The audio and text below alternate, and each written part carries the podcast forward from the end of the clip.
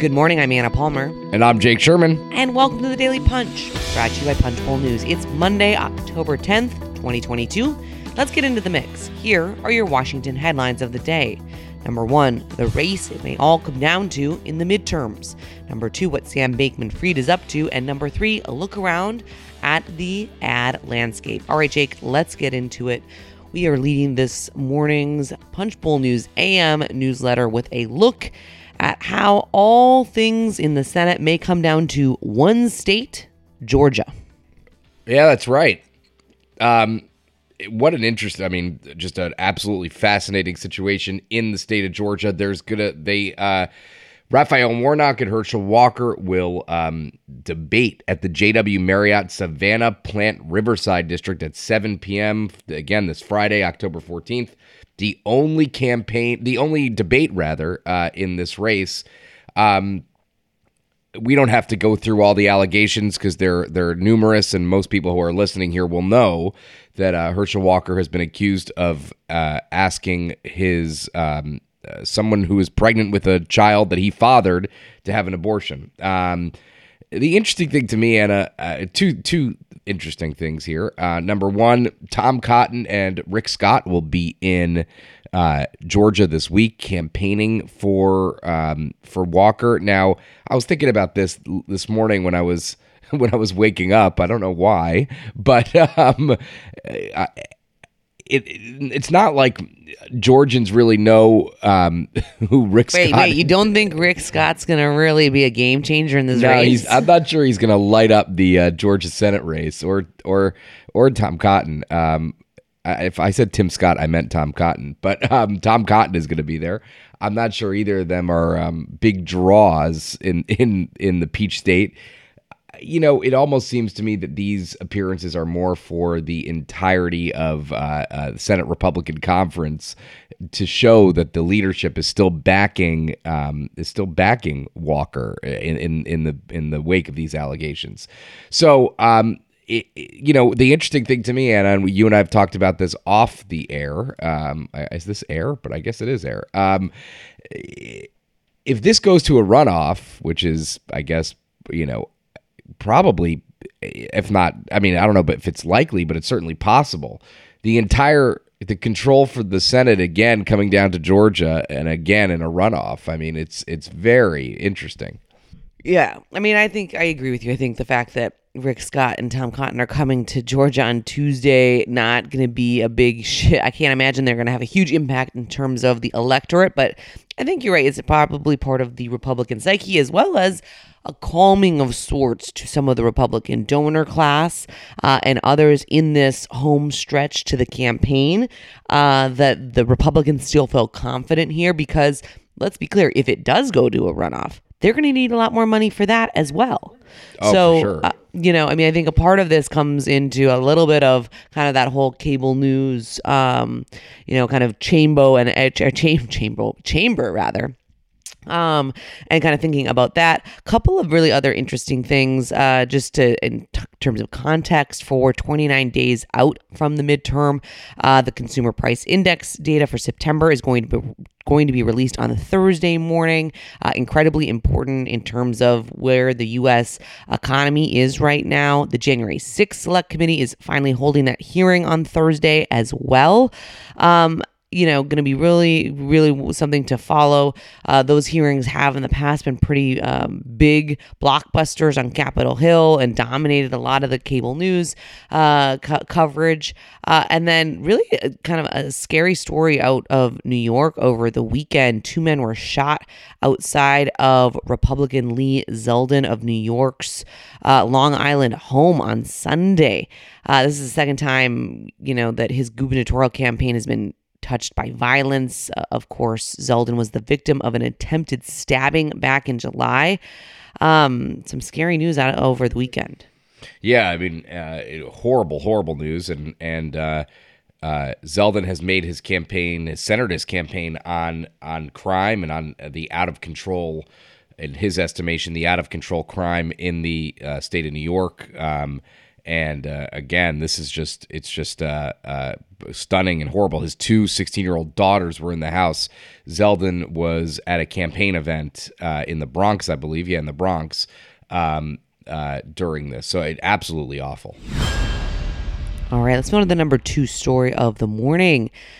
This is a great one. Max Cohen and uh, our new colleague, Brendan Peterson, have a look at Sam Bankman Fried, uh, the crypto exec who is going to be back in DC this week. Of course, he made a name in for himself in the primaries, pouring tens of millions of dollars in support of House Democratic candidates, but after this spring's blitz of spending, the crypto billionaire and FTX CEO has cut way, way back. Going to be very interesting to see what he says uh, here in his comments at the Bipartisan Policy Center uh, this week. Yeah, we. Um, Sam Bankman-Fried, let's just put it bluntly, he is the one of the biggest donors to to uh, political causes in the in the country right now. He gives to and uh, mostly to Democrats, but also gave forty five thousand dollars to the NRCC, um, and I believe has given to um, uh, a, bunch of uh, some other Republican efforts.